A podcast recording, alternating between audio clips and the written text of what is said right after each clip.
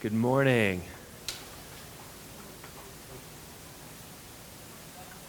Good, we good? All right.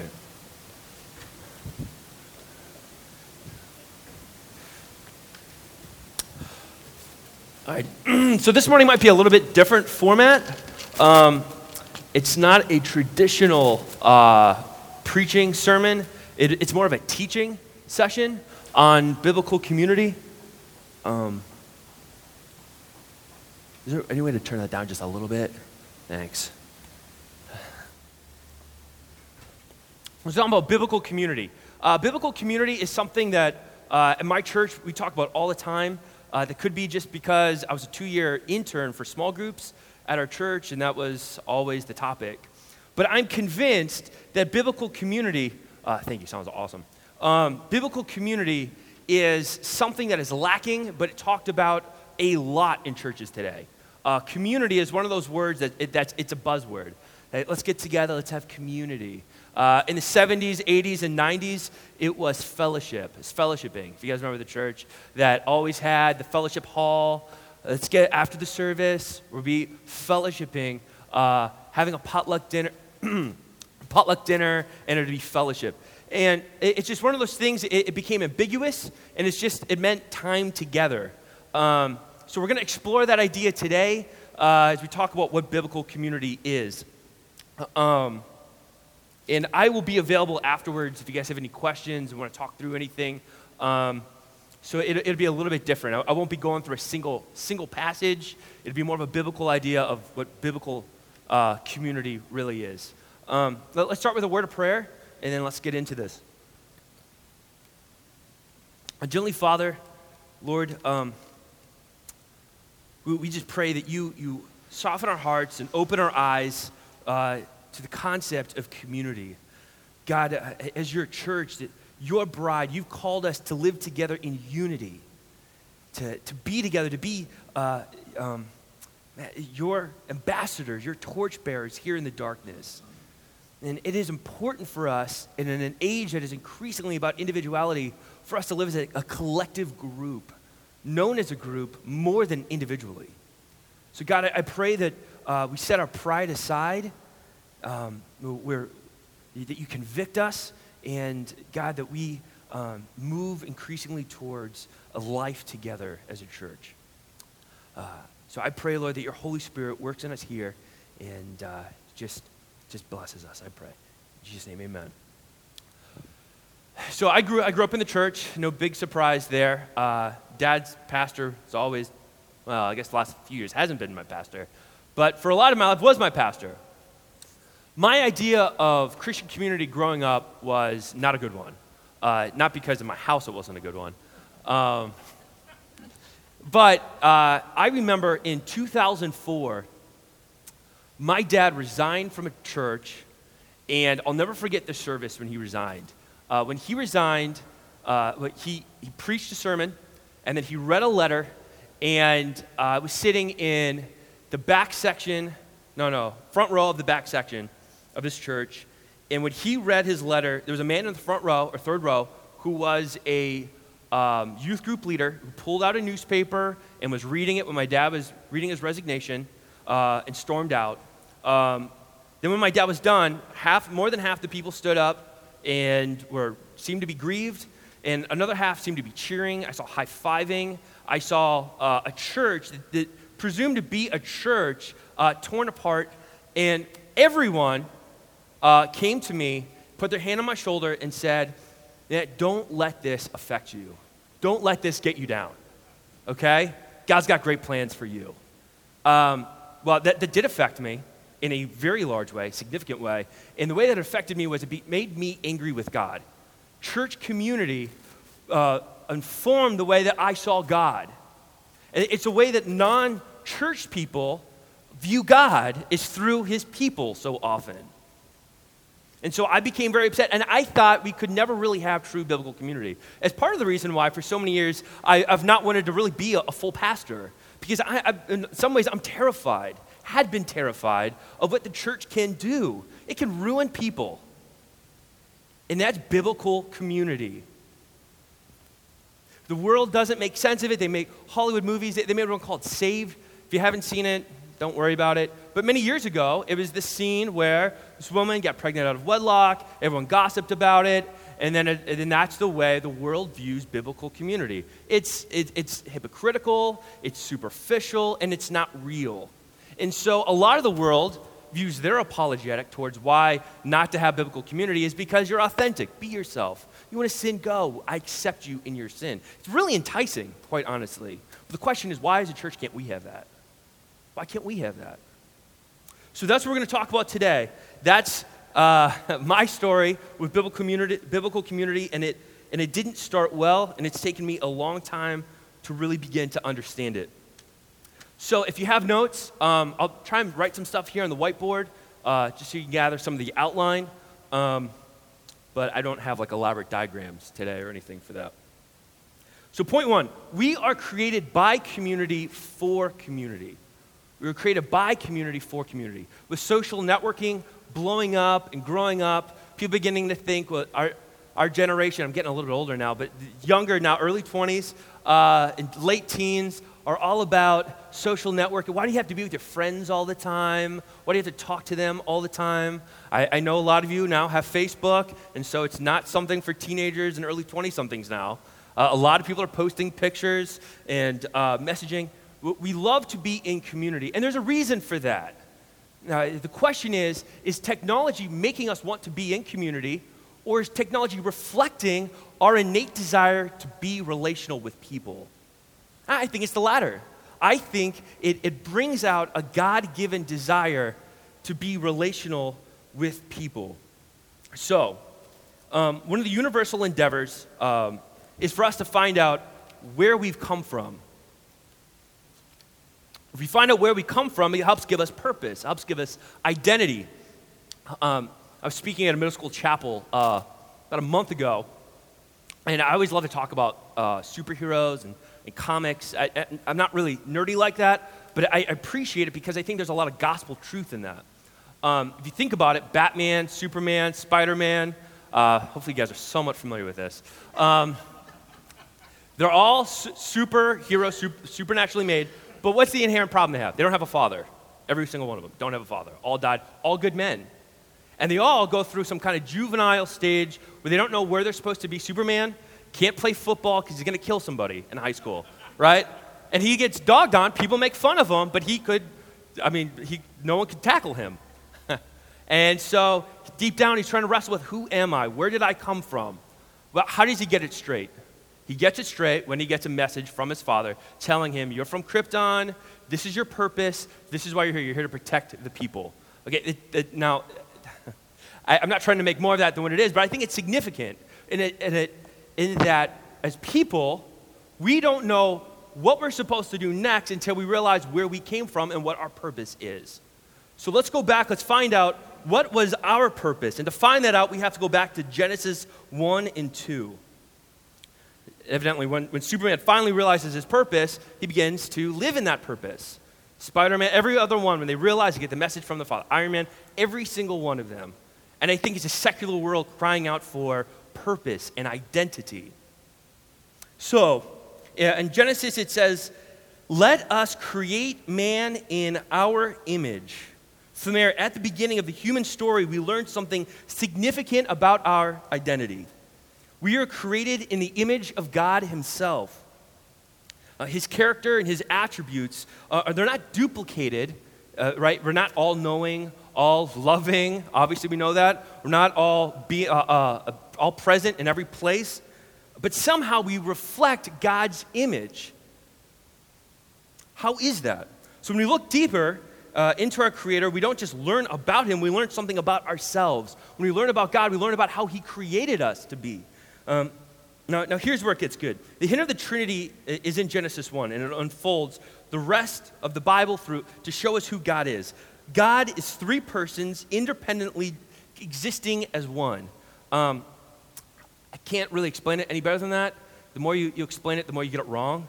Um, people who say, well, it's like an egg, you know, the shell is the Father, the, the, uh, the white part is the Son, and the yolk is the Holy Spirit. It's wrong because that's not three in a, we don't need to get into the Trinity. It's, it's, it's wrong. It's not orthodox, but it helps us understand three different things. One, we, we can't understand it, it's inconceivable. But what we know from that, for the purpose of this message, is that God is a community within himself. And it is inherent to the nature of God. God is always relational to himself. When Christ came, who was the closest person he was to? The Father, right? He always prayed to the Father.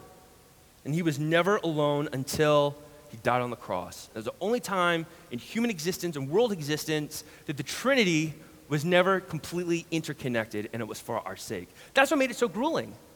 It wasn't just the, nails. And the night before, Christ wasn't, wasn't talking about the nails. He was talking about hell on earth, separation from the Father. So that is who we are made by a community. Okay, this means when figuring out how to live, we don't just look to the commands and the character of God. We look at the triune roles and relationships of God within Himself. Um, so, point one we can only reflect God's image when we live in community. Okay, that is a biblical understanding. When we live in community, in biblical community, now we are starting to live up to the image that God created us to be in. Because He is relational, we are by design relational creatures. Because God Himself wasn't alone, He called it not good when man was created alone. So He creates a woman, and then He says, It is very good now. It's very good. So He makes man in relationship, and that is good.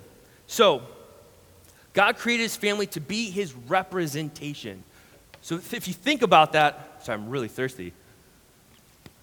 If you think about that, the image of God is to mirror God from earth to himself. We are a representation on earth of God. And so, as, as, as man multiplied, uh, we were supposed to rule over and carry out God's will. We were the priests and kings that were supposed to live on earth as a representation of God to, to uh, other men and to animals and to the world. Okay, so uh, that went awry. That representation expanded from family to a nation when God taped, tapped Abraham to be the father of God's people. And the story of the rest of the Old Testament is one of a people and their fulfillment and failures to living in this calling. In the New Testament, Christ said he came with a new covenant for a new people, a new community called the church. And this church would together be the means by which God would work on earth. In John 17, Christ is praying to the Father, and he says, I pray that they are one as I am one. That's pretty tight community, right?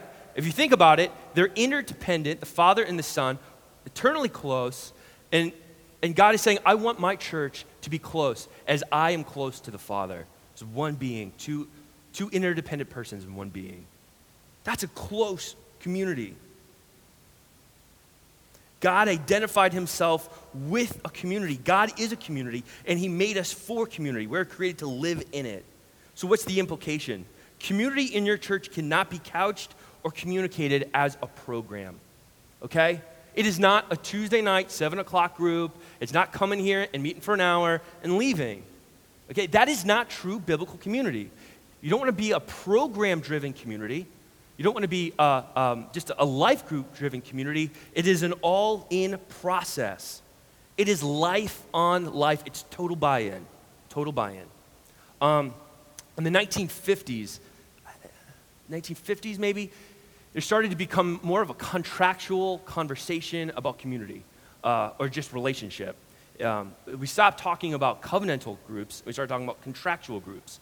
And so we started, it started um, reflecting, uh, because of our legal society, in, in more common marriages, relationships became contractual, not covenantal. And that, that plays out in everything from marriages to how people approach the church. They approach it contractually, not covenantally. Okay, and here, here's the distinction. A contractual group says, oh, what's the difference between a contract and a covenant? Contract is you say, okay, here's, here's what I want to do. You come, you meet these, these things that I desire, and I'll stay.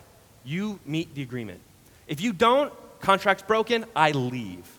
Okay, people say that in marriage. They say, man, I didn't sign up for this. She changed. He, man, man, he's, he just doesn't care. He's not sensitive. He wasn't like this when we dated.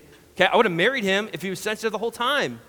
Right? And then, well, people change, I'm out. So what, what they're really saying is, even though I made covenantal agreement before God, I really meant it contractually. So once they changed, I'm out.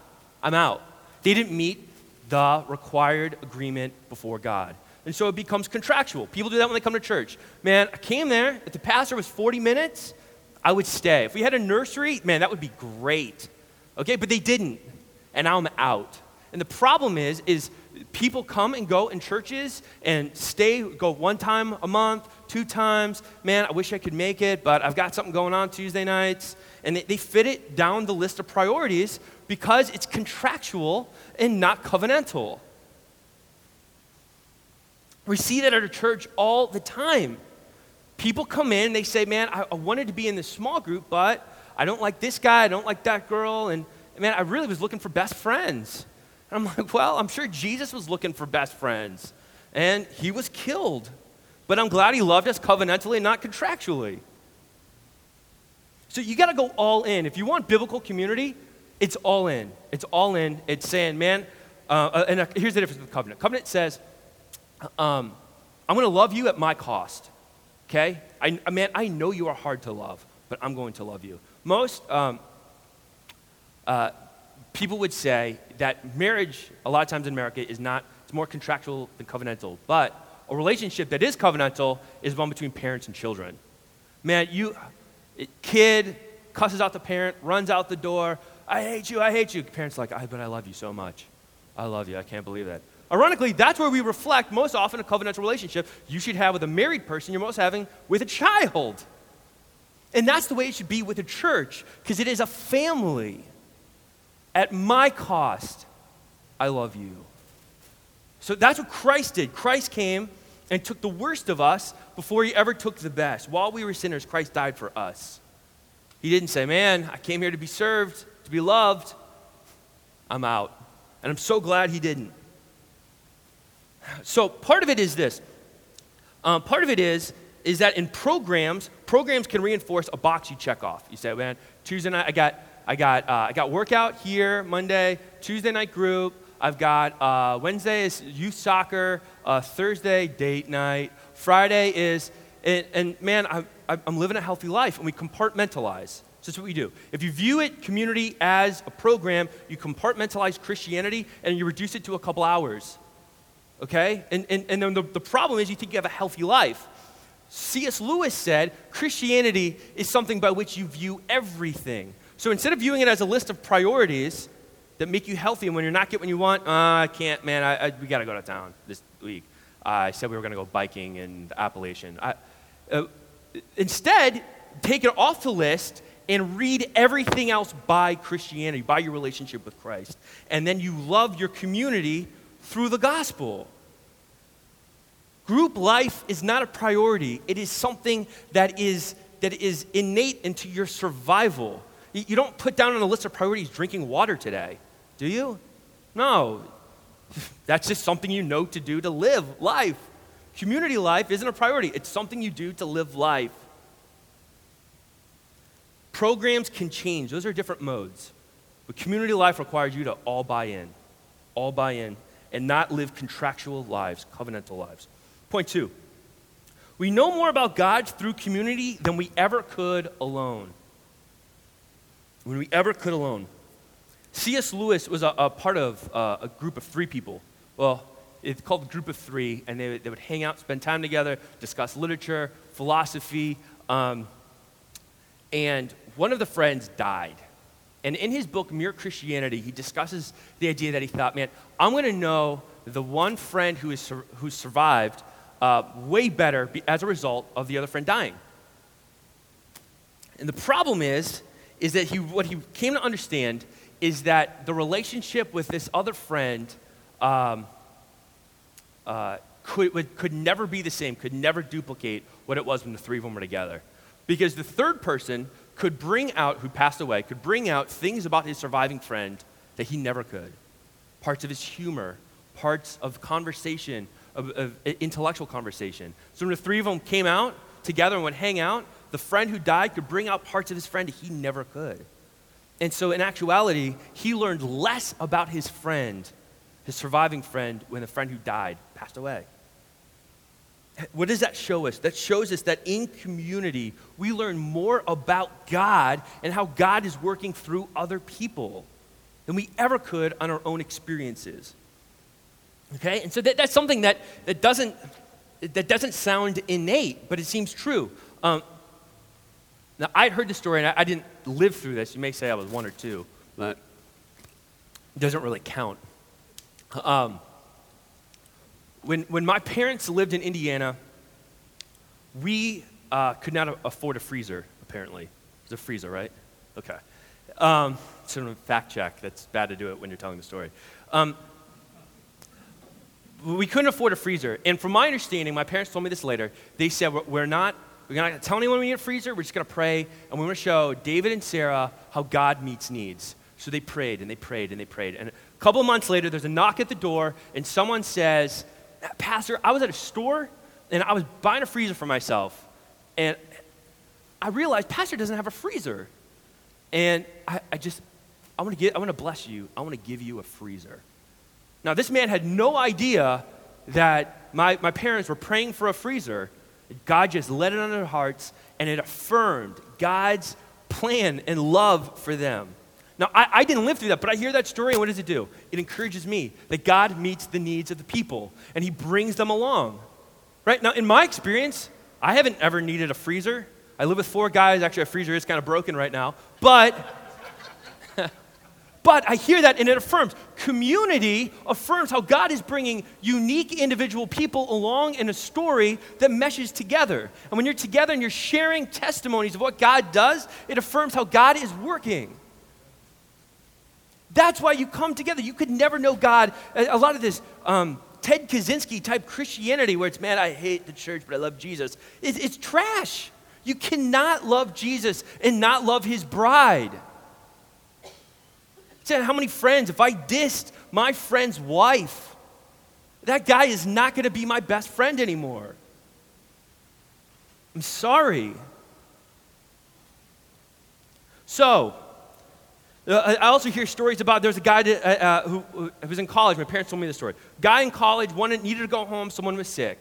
Showed up at an airport, didn't have money for a ticket. He's praying. Someone walks by, puts cash in his back pocket. Guess what? He's got money to go some, to, to visit his home that he did not have. God met a need.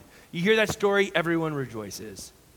But here's the deal you don't get together and just share miracle stories. You get together and you hear stories about a woman at my church who's been suffering from breast cancer for years and has multiple surgeries and will probably die.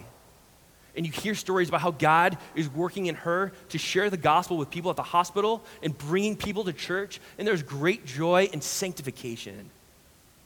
How about a 16 year old boy who just passed away at our church from brain cancer? Found out he was 13, he had it. He battled and battled, couldn't go to school anymore. And he, man, he was the biggest evangelist I'd ever seen. And he's sharing the gospel, even though all his friends are planning to go to college and he's planning to go to heaven. You hear stories like that? You, you can't hear that when you're by yourself out of community. You need community to know about how God is working. So, there is hope for community. It means marriages are meant to be healthy, enriching relationships that, that reflect the love of God for us. It means parenting is to be uh, a love filled relationship reflecting the care of the Father for us. Bruce Ware, in his book, Father, Son, and Holy Spirit, talks about the implications of being made in the image of the Trinity. He says, The very fact that God, though singular in nature, is plural and societal in person, indicates that we should not view ourselves as isolated individuals who happen to exist in close proximity. Okay, so we're not people off in the end who just gather together, but rather as con- interconnected, interdependent, relational persons in community. God intends that there be a created community of persons in which there is an interconnection and interdependence so that what one does affects another. What one needs can be supplied by another and what one seeks to accomplish may be assisted by another. We're to be so interconnected. We know the needs and, and hopes and dreams of the people in community together. So, we are made for community. Now, the next few concepts, um, drill down more into application of this. But the foundation is we are made by community for community, and it's a good thing. To live anything less than in community is subhuman. So, point two community, uh, and this is gi- giant point two community is messy. It is messy. Okay, I'm sure we all know this. Um, I had a friend uh, who has counseled me in years past, and he said, you know, I was engaged to my wife, um, and leading up to the marriage, I said to my mom, Mom, uh, this is just so easy. We will never fight. We just agree on everything. It's great. It's unbelievable. And then he went on to tell me, and then we got married, and the next three years were like hell on earth. It was bad. We disagreed about everything. And what he began to realize is, I didn't really know her, she didn't really know me. Community that doesn't that isn't messy is superficial. Okay, a sign that there is real community and real confession is that it is messy. Okay, don't be surprised at how messy it is. That's a good sign because we are all sinners. Our, our, pastor says whenever he marries people, he's like, man, this is a great thing. There's, there's two problems you're a sinner and you're a sinner. That's the biggest problem. So when you get more than just two people to create a church, it's going to be messy. It'll be worse, probably, than just a marriage. It's true. So, the, so what do you do? You, you, you have to accept that. You have to anticipate that. You have to desire that. Not to say, I'm seeking to make this messy, but you don't run from it because you desire true community beyond what is easy, right? If, if, if, it's a covenantal community, it's not easy, it's hard, it demands sacrifice. And so if you seek that more than anything else, then you have to say, we got to go into this. There's a problem here. There's a confession. So in Genesis 3, the Bible records the moment often referred to as the fall of man. In Genesis 2, God tells Adam not to eat of the tree of the knowledge of good and evil. In the next chapter, Genesis 3, Eve decides to disobey God and eats the fruit. Then he gives it to Adam, and the world is changed. Sin enters the world, and man is separated from God, and man is separated from man. So from the beginning, we are separated because of sin. So God said man would no longer have a peaceful but hard life. Woman would have childbearing pain and seek uh, to live over her husband. And things have always ended in death. In Romans 5:12, Paul gives us divinely inspired explanation of the significance of this event. He said, "Therefore, just as sin came into the world through one man, and death through sin, so death spread to all men because all sinned." The world is broken, and therefore now we don't live in the world that should be. So, what are some, some expectations? Point one we need to have realistic expectations for group life. Okay, people sin, and it requires confession. Okay, in group life, there should be a sign. I, I, I had a small group for two years. there was a men's group, and I could say, man, I could judge group life not by how we ate donuts together. Um, often we didn't even eat because guys forget to bring food to the group. Um, that's why co-ed groups are way better. The women all make the food, and guys forget about it, um, and then are thankful for it when it's there. Um, so I, I, could judge. Uh, a basic litmus test is confession of sin. A group. That's how you know there's a healthy group. When there's confession, there's there's health. Why? Second Corinthians tells us Grace is made known in weakness. The gospel is proclaimed when we confess sin. If we keep it in, what is that telling us? It's telling us I can't trust him. There's pride. If I trust my brother or sister in Christ with my sin, I, I, will be rejected. I'll be, and all these anti-gospel truths come in. I can't confess this. They'll look, they'll think I, I, uh, worse of me. Man, that's a good thing. Because when you confess, your brother or sister can now speak truth into your life that is the gospel Okay, your weakness, Paul says, I am the least of these. He understood the gospel. So when we confess sin, it removes the pride. We're able now to be restored by the gospel, and people can speak truth in each other's lives. Confession is a litmus test of the gospel. If you're not confessing sin, you are not living in the gospel. I can't, you, it, you can't have it both ways. You can't have people look up to you and look good and also say, I'm in my weakness, Christ is made known. There is no personal weakness. There is weakness, you just don't know it. There's lostness. Okay? And so that's part of the problem is social networking uh, that we get on these Facebook accounts. Here's the problem with Facebook is that it's self-marketing. I project myself to other people in the way I want them to perceive me. Not always. I don't say this is all everyone who does this. But it's part of the problem. This is what our culture does with desiring relationship far away rather than right here or in your neighborhood is it gives you an opportunity to put your best foot forward to people who don't know you. That's why, that's why it's so much easier to become best friends with someone in California you're Facebooking with than someone right here because they don't know the fact that you don't clean up your room and do your laundry and don't keep an upkept house and are late to things. Okay? When you return email, the people are like, wait, I should have been here five minutes ago. Okay? There's confrontation when you live physically close to someone. When you're far away having a relationship, put your best foot forward and they never know you. Sin and gross things grow in private. A garden that grows in the dark grows very weird things. And it takes community life and confession of sin to restore that. Second, we have a, a saying at our church um, a plumb line that we all rally around. It says, we are sinner first, sinned against second. Sinner first, sinned against second. Okay, as community is messy and you must verbalize this because pride would have it the other way around. Pride would say, you are sinned against first, and then judge and executioner second. Right? The gospel reverses that Remind us, reminding us that it was me, it was you who sinned against God first. You sent him to the cross. You rejected him. We weren't born Christians, but we were born people who hated God and desired to be God of our own lives. So we are sinners first, sinned against second. Nothing will save you more headaches and frustration than remembering what Paul says in Romans 5:12. Death spread to all men. Why? Because all sinned. Remember, Christ's death paid the penalty of our sin. So, in the eyes of God, he sees Christ's sinlessness, not our sin. Doesn't mean we're able to stop sinning for the rest of our lives. People sin to truth.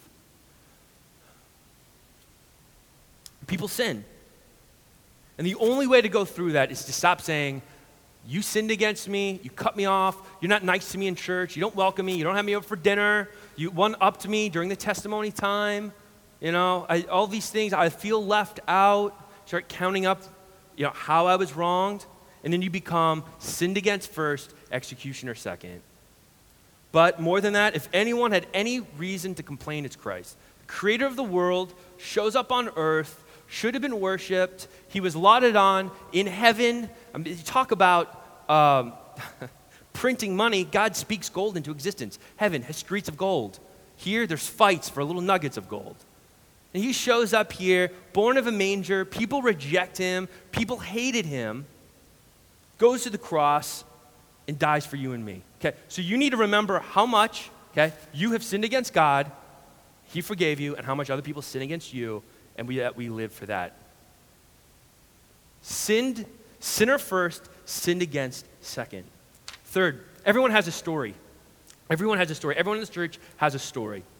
Um, th- there's time in group life, in community life, where it's easy to just stereotype people. That's angry guy, that's crybaby, that's, uh, you know, that's ch- a chatty Cathy doll. She will not stop. Where's the off switch? There's times in small group where I've thought, man, uh, that's, that's tough. And it, it's an entertaining exercise, but it is, it is not a good perspective.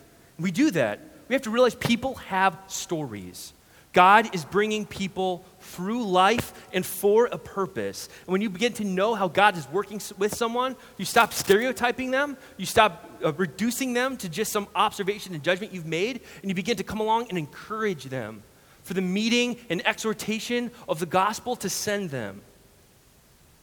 A great exercise for this is to ask someone in the church to go out for coffee this week. Hey, man, I just, what's your testimony? How did God save you? What's your? What does He want you to do in life? Life mapping. What is your story? Share stories. How God has brought you through stuff. When I was in college, one of the craziest people on my floor uh, was this guy who uh, he, I felt like he, he loved to wrestle a little bit too much, a little bit too rough. Uh, not that, you know, my, I like to wrestle, but I felt like people could get hurt. Um, and so, but here, here's what I find out when I talk to him. He became one of my best friends. He was born into a situation where his mom had AIDS, okay? And the, the dad, um, what was it? They were separated. Uh, she had remarried. They both had AIDS. The dad died when he was three. Uh, his mom died when he was like five. Stepdad died when he was eight. His grandma took him in. He was not a Christian, was a pothead, uh, was, by all accounts, kind of a rough kid. He gets saved when he's about 19, ends up coming to Moody, and uh, did really well in school. God saved him. He's a pastor in Detroit, in downtown Detroit, saving souls and incredibly sanctified. Everyone has a story, and God is bringing people by. If you reduce them to an interaction, you're a judger, and there's pride, and you're destroying community. Remember, it's, it's covenantal, not contractual. Everyone has a story. Get to know it. Get to know it. Point three community is centered on Jesus. Okay? Community, as its essence, is a group of people that share something in common, right? It's the two words common, unity, community. Um, so, whether it's a reality TV show, people get together, watch a show together, go on trips together, go hiking, food, there's a common entity. Um, what I'm saying may seem obvious at first, but its application in group life will be significant. The church is centered around Jesus. We are first a gospel community. Jesus is what we have in common. Jesus is what we have in common. When you look at the New Testament, you see a bunch of people who should never be together, right? It says Jews and Greeks living together in community, calling each other brothers. That is worse than 1950s black and white relations, and that is bad. Now, uh, Paul writes a letter to Philemon saying, Hey, uh, you remember your slave who ran away and stole from you? Okay, greet him when you come back as your brother. Okay, Onesimus, when he comes back, I know he stole from you, put it on my account. We are all brothers now. Okay, that is completely foreign. Uh, so it's, it is founded on Jesus. Jesus is what unites, it is the gospel. Um, I used to think growing up that the gospel is what you believe to get saved, and then once you become saved, you become someone who just becomes self righteous. All right? Uh, so I, I asked Jesus into my heart, and then through my life, I just I read the Bible, I do good things, and, and then that's it. It's the gospel. That was the invitation to salvation, and then beyond that, it's up, it's up to me to love him. I'm sorry, and I pray this way. I'm sorry, God, I didn't essentially I didn't live up to your standards. Here's what the gospel says. The gospel, in its basic essence, we say at my church, is Jesus in my place. Jesus in my place. Okay, I was deserving death. I was deserving God's wrath, and Jesus came and pushed me out of the way and stood and took the wrath. Jesus in my place. That it's that pithy, that short. Now the gospel is much bigger than that. It has application that is much greater than that. Right? In Luke 24, Jesus teaches the people about the gospel by saying, the whole scriptures, all of them are about me. When you read the Old Testament, it's about Christ. You read the Psalms, all of them relate back to Christ. Everything relates back to Jesus. And so in group life, we have something called gospeling one another. Okay, we're one anothering, we're gospeling one another, we're speaking the truth to one another. And here's how it works the gospel isn't just this two dimensional stories about how he died. It applies, it takes root and applies to money, it applies to sex, it applies to everything. Here's how I'll give, you two practical examples. Uh, when I worked at Starbucks, I used to get an exam, uh, a question where people would ask me why I don't have premarital relations.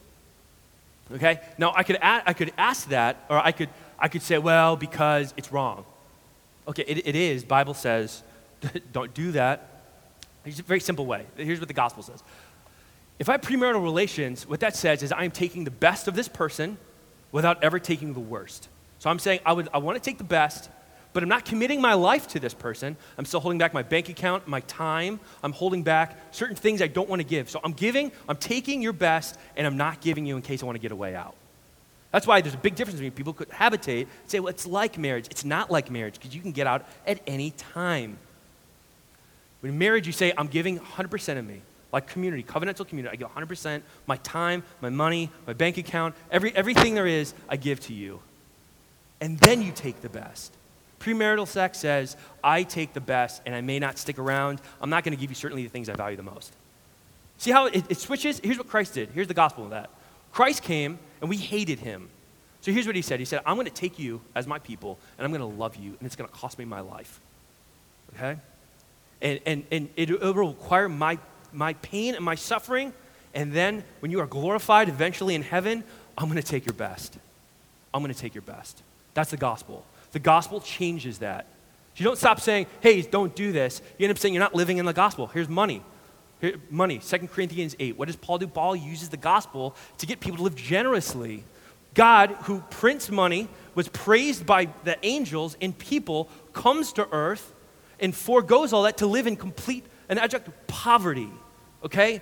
Philippians 2, 2 Corinthians 8 and 9 talk about how he gave everything up to live in uh, poverty.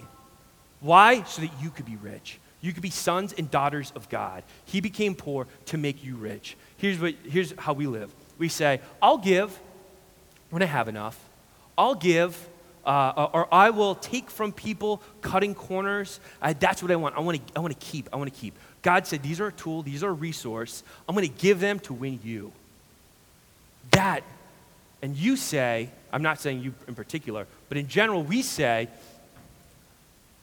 At your cost, I'm going to take money. And God says, At my cost, I'm going to give you everything. That's gospeling one another in conversation people are struggling, you walk it through that way. That's powerful. Why? Because you're showing them Jesus. When you say stop it, right? Bob Newhart used to have a, a jokey counseling situation, and someone would say, okay, I'm struggling with this. He'd stop it. And someone said something he said, stop it. Okay, that, you can't do that because you got to replace something more beautiful. Jesus is more beautiful. He's better than. And in gospel community, we're showing people how Jesus is better than our idols. So we need to speak the actual gospel. We need to pray over one another. And the only way you can speak the gospel is confession of sin. Confession of sin. Okay, two, two more points here. Uh, number four, discipleship happens in relationships. Okay, so we are a community, not a gathering. We don't just get together for small moments of time. You, so we, you are inviting people to live life not just two hours with you, okay? It, it just kind of fleshing out what I talked about earlier. You're inviting people to live life on life. Bonhoeffer talks about this. Schaeffer and Mark of a Christian talks about this. Is that true community is life on life. When we talk about people living together as a church in the New Testament, they literally live together. Uh, in the church in Thessalonica, in the whole community of Thessalonica, people, I mean, were right up against each other. You couldn't do anything as a Christian the people knowing you became a Christian. In our society, we have fences going up, we barely hang out and leave our house.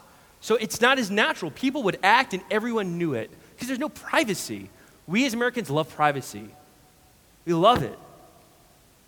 And it's wrong. In a lot of ways, it's satanic. And we need our alone time, but we, we, we require community. So we need interactions where we're hanging out in groups, we need one on one interactions for confession and community. Uh, two, learn the rhythms of your life. Okay, this doesn't mean you schedule even more meetings. Some of you are strapped thin. You're saying, Jonathan, okay, I barely have time to see my wife. How am I going to spend time with all these other people? Here's how you do it. That's one of the ways. And I found it incredibly effective. Do you shop at the grocery store? I, I, I don't know if that's a rhetorical question. I, I don't, uh, probably. I would assume most people probably do, right? Most people don't, probably don't have a farm behind their house. You know, shop with a friend from the church a community friend. Invite them along. Hey, I'm going grocery shopping. Want to come with me? Hey, do you watch a certain TV show? Invite someone over to watch it with you. Uh, do you get fast food or, um, or healthy food after church? I don't need fast food. But it, it is, I've heard it's delicious. so, if you get a meal after church, invite, invite someone to come along with you.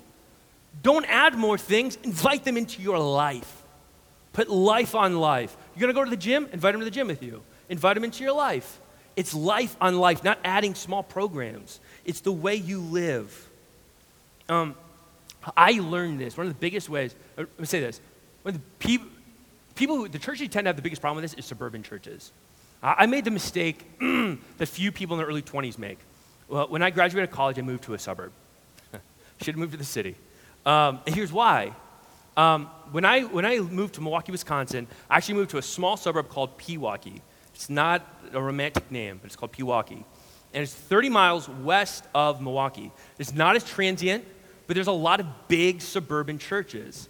Now, at Sundays, I would, I would mostly spend my Sundays by myself. I lived with a 50 year old man who was always gone, and I would make, a microwave a dinner, and I would watch some TV, and I'd hang out. But I went to church. I went to this local community church that had probably about 1,500 people, and I would hang out and I would talk with people. And here's the problem they would all get together, and at the end of the service, they would all go hang out with our family.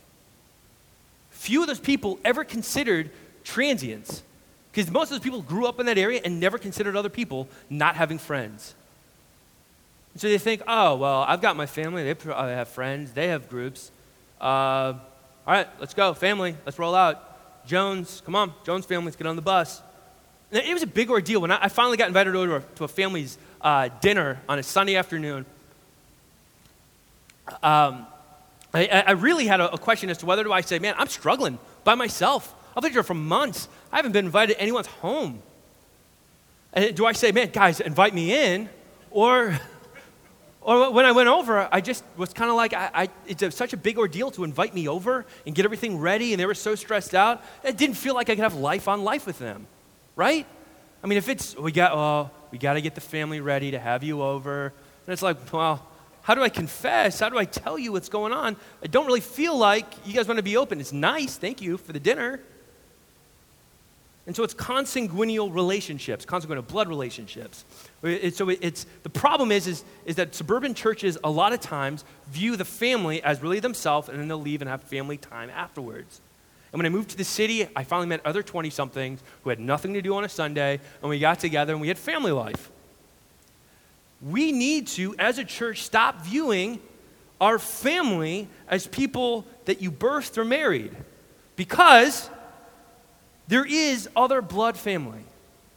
There's other blood family. If you are saved by Christ, you are blood family. You are a family that Christ paid for. And that is far more miraculous than someone giving birth. People know oh, that's the miracle of life. Miracle of life is Christ dying on a cross. Christ becoming man, dying on a cross to save you, and now is the one that is making you alive. Okay, that is a blood family, not just someone that you birth. You got to stop seeing that because Christ uses a lot of metaphors for the church, and, and family is one of them. Do you view the people in your church as a family? When you start seeing that, you stop becoming a consumer, you, you start thinking, how can I give? So, the real blood family, a family. Build margin into your life. Just make sure, I say all this, you're not maxing out your schedule this week and then you're, you're, you're burned out just make sure you're adding this to your life. It is, it is first a commitment that you're making, and then there's application to what you're actually doing. And the last one, point, point five. We are a missional community. A missional community. Have you ever noticed in the Bible how God seemed to go to great lengths to use people to accomplish his purposes? Okay, as we've said before in this training, people really are God's plan A. We say that at my church. The church is God's plan A okay? Didn't make a mistake. We are God's plan A for change in this world. People are the mission, and people carry out the mission. Paul says in 2 Corinthians 5 that we have been reconciled to God and are now entrusted with the message of reconciliation. Maybe the thought that catches me most is verses 14 and 15, where it says, For the love of God controls us, because we have concluded this, that one has died for all. Therefore, all have died. And he died for all, that those who might live no longer live for themselves, but for him who for their sake died and was raised. we are controlled by the love of Christ. It steers us. It should. So, what that means, here's the application we live for him. You're about to be about his business, and I have news for you. His business is people. He loves your neighbor as much as he loves you. This is incredibly convicting for me to even say because I know I don't live this way, but I know it's true. What he loves, guess what? You are now to love. What he hates and sin, you are now to hate. He loves people. You are to love people. The more we are controlled by the love of Christ, the more we long to see people reconciled to Him. God was adding people daily to the early church. How? He wasn't just beaming people up in, in, into the church. Non Christians were able to watch Christians interacting, loving each other, providing goods, caring for one another, singing songs and thanksgiving, taking the Lord's Supper together. And people observed this and proclaimed the gospel to them. This is why we want good community in central Pennsylvania, neighborhood groups, so you can believe God for your neighborhood. Why would we settle for anything less? What does this mean for, for your life? Do you pray for people in your neighborhood? Or do you get upset when they build fences? Are you upset when, when, when someone's not nice to you? Are you praying for them? Just three bits of application. One, pray for them. Believe God will save people you know who aren't Christians this year. I believe one of the biggest obstacles to people coming to faith through us is our own unbelief that God, that God will do something. We refuse to believe God might actually save people. So we hesitate to step out and act on belief that we really don't have. Eh, God save people, just not through me. They lack faith. But we are missionaries. We are sent here. Jonah was sent to Nineveh. Paul was sent to multiple places. And you are sent to Mechanicsburg. How do I know that? Because you're an ambassador for Christ, Paul says. And guess where you are? Mechanicsburg or somewhere else around here. That's how I know you're a missionary. It's not rocket science. Where am I? God, where do you want me to go? He wants you to go right here, right now. He may open a door down the road to some place in Africa, but guess what? He has you here. And you won't be effective overseas, and you certainly aren't to outsource missions to people overseas. They're doing what you're supposed to be doing here. Do you pray for them? Do you stand on the way saying, You people are going to hell, I don't want you to go? So, number two, create an environment that welcomes non Christians, then invite them in. In your neighborhood, are you creating an environment that is, you don't want to have like a cult type meeting Say, hey, come on over for dinner. And then the last 30 minutes, hey, uh, are you going to die tonight? And it's like, well, develop a relationship. If there's inroads, share the gospel. I'm not saying don't share the gospel. But what I'm saying is, and make it inviting for them. Don't invite them over to just feel like you just want to go through a spiel. Uh, uh a better example would be timeshare. Okay, it's free food if you hear the message. You know, well, we can go into my pool just listen to this 30 minute spiel first, right? It's not timeshare Christianity and community in your neighborhood. You're inviting them in at your cost, becoming relational with them. In a recent national survey of 18 to 35 year old non Christians, 61% said they'd be willing to study the Bible with a friend. 61% of non Christian people said they'd be willing to study the Bible with a friend. And 40, 46% said they'd be willing to come to a Bible study if invited by a friend. These numbers were higher with people over 35, higher than three out of five. People are more willing to engage the Bible than we are willing to engage with them. Um, what are some simple ways? Uh, we, have a, we have a great college ministry at my church called Campus Outreach. Um, we, we have a lot of college students in the area. I think we have close to 200,000 college students when everyone's in session between UNC, Duke, NC State, North Carolina Central, Southeastern, numerous schools. Uh, there might be one or two other cities in the country that have more, maybe Boston, maybe LA. We have a lot. We're definitely a, a college area in a lot of ways. And so this college ministry is something far more effective than I've ever seen in my life. They go and they live life with, with freshmen in college who just move in. They don't invite them to this big ski thing in December and then hit them up with the gospel. They live life with them. So on move-in day, this guy who's uh, I think about 28, he's 28 when it happened, now he's about 32, um, said on move-in day with freshmen, they would show up, they would help people move in, they would, they would, they would talk to them about life, become friends, go play basketball with them, just do life. Do life with them.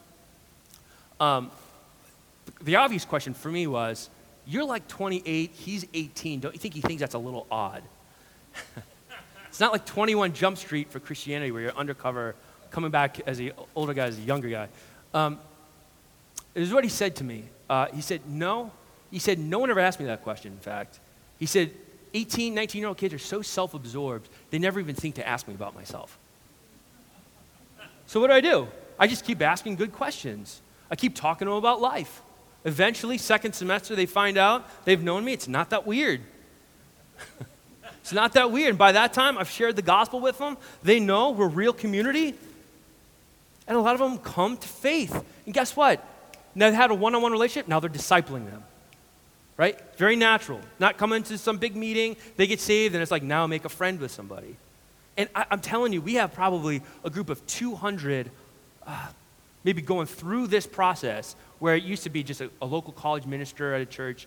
I mean, it is exponentially growing. Kids are getting saved and turning, developing relationships in frat houses who are getting saved, all because they're asking questions and living in community with people. As a community, go to Starbucks. Don't just invite them to your house. When you go to Starbucks, don't be like everybody else. Don't be the worst customer. Right? Because this is community now. We, we need to create an environment where Christianity is enticing. Christianity or in community is the last, the final apologetic. People will not hear our answers defending the Bible if we do not love our neighbor. If you're going to Starbucks with a friend and you look like you are not happy, you're not treating them well, and you're giving people the business who work there, and they find out you go to this church, man, just please tell them you're, you're a Mormon. Please don't ruin Christianity for your sake. Go have group life out in public so people can see authentic community. Look, the church is going to grow. It's not going to grow because there's a rock band up front. The church is not going to grow because of better programs. Now, albeit, I do think aesthetics and music are really important, and you got to get that right.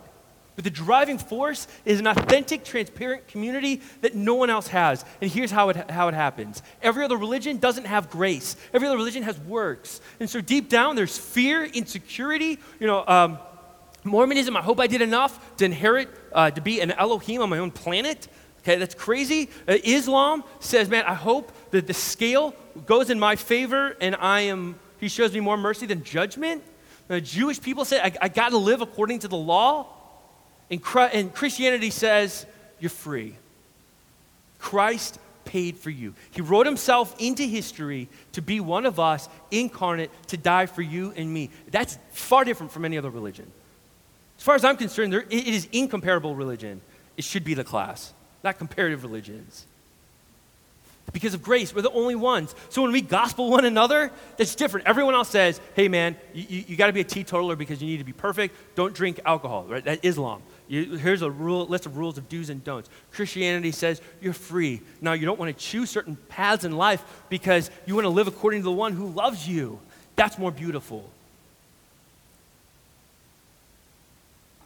When you, when you go out to a restaurant, don't just leave a track for a tip, okay? They're to hate you. When you go out, leave a better tip and then maybe leave a track. Give more money, more generously. Live differently than the world so that when they see that, they say, there's something different. And that comes from the root of the gospel of saying, I use my resources to love you. I don't take from you to win. I win when I give. I win when I live sacrificially. And I want you to have that. Go live a community life in the community around a neighborhood. Invite them in and just love on people. So, create a strategy to raise up and plant new, new groups, new life groups around the neighborhood. Uh, raise up, seek out new neighborhoods. Um, we want to see you as a missionary, as we talked about. We, um, in the South, SB, SBC has a, has a black eye in our history. The black eye is that during um, race relations, uh, the SBC, Southern Baptist Convention, did not come down on the right side. We interpreted the Bible uh, in perverse ways um, that made it seem like African Americans were less. And there was a lot, a lot of pain and shame we've gone through over this. Now there, there's uh, an African American man ahead of the SBC We've come a long way, but there's shame in our past of how rather than showing the gospel, we judged. We judged. And we have, have had to come through that. I've run into people at, at, at Starbucks when I'm writing papers, or a, a guy uh, will tell me, he say, uh, you know the biggest problem with the Baptists is they don't love people. And he went and told me the history. And I said, you're right, man. You're right. Now, I don't show them our community and say, well, here's why you need to become a Christian, because we have Thursday night game nights. I say you should become a Christian because of Christ. Always pointing to Christ. But there's potentially a bigger black eye for this church and others that in 100 years, or even now, if people from heaven could see, people today around us are dying. They're spiritually already dead, physically, they're dying, and they're going to hell. And if we stand here and we treat secondary things that are part of creation as more important, and we don't say anything, if we don't speak up, they're going to die and they're going to go to hell. And that is far more shameful than the SBC in the last 200 years. Far more. Because at least people can live and at least know Christ and go to heaven. If we don't speak up for people dying, stand in the gap, and try and show people Christ, that's shameful. It's wrong, and it really shows we don't know the gospel. Zacchaeus, when he knew Christ, what does he do? He runs out, he gives generously. Sign of the gospel. So, uh, in the next couple weeks um, or months, uh, I may come back if, if I'm invited to have the opportunity to speak on missions. Um, there's a second part of this. Uh, hopefully, we'll be able to schedule something out. But I wanted to talk about community life. It's something that's definitely um, meant a lot to me, especially from my background, and how I felt I was wronged. And how now, moving forward, man, this is our last great hope sharing the gospel. People just don't come to church like they used to. They don't. Billy Graham rallies, if he was 50 years younger, not as many people would show up. People just don't come to that stuff. People are skeptical because they've been burned in the past. You need to show them the real gospel because they've probably been to churches where the gospel wasn't really proclaimed, wasn't really shown, and it's up to us to show it to them. Christ is using us. He's using us. Be used, be his ambassadors, love each other covenantally. That's going to be the thing. That's what's going to keep people. If it's all built on programs, and the programs go down, people will leave. People will stay for authentic gospel community because it's, it's foreign. Let's pray. Heavenly Father, Lord, I thank you for your word. Thank you for your son. God, I just, I, I thank you that so often we, we desire our own way, we desire our individuality. And uh, we, we are so lost and we think we're so right so often. Lord, and, and yet you pursue us. You keep drawing us back, drawing us back, prone to wander. Lord, I feel it.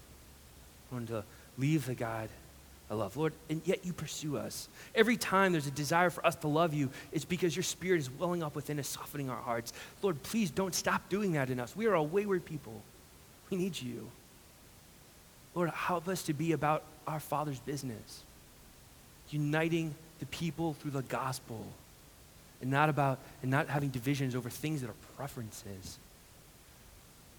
God, I pray this week as we all leave that we leave as missionaries to the respected, our respective area, sharing the gospel in the workplace, around the neighborhood, wherever we go. God, I pray that we are a people that are gospel minded, missionally focused. And Lord, I pray that you're just saving people in central Pennsylvania through us and through other people. And pray in Jesus' name, amen. Amen.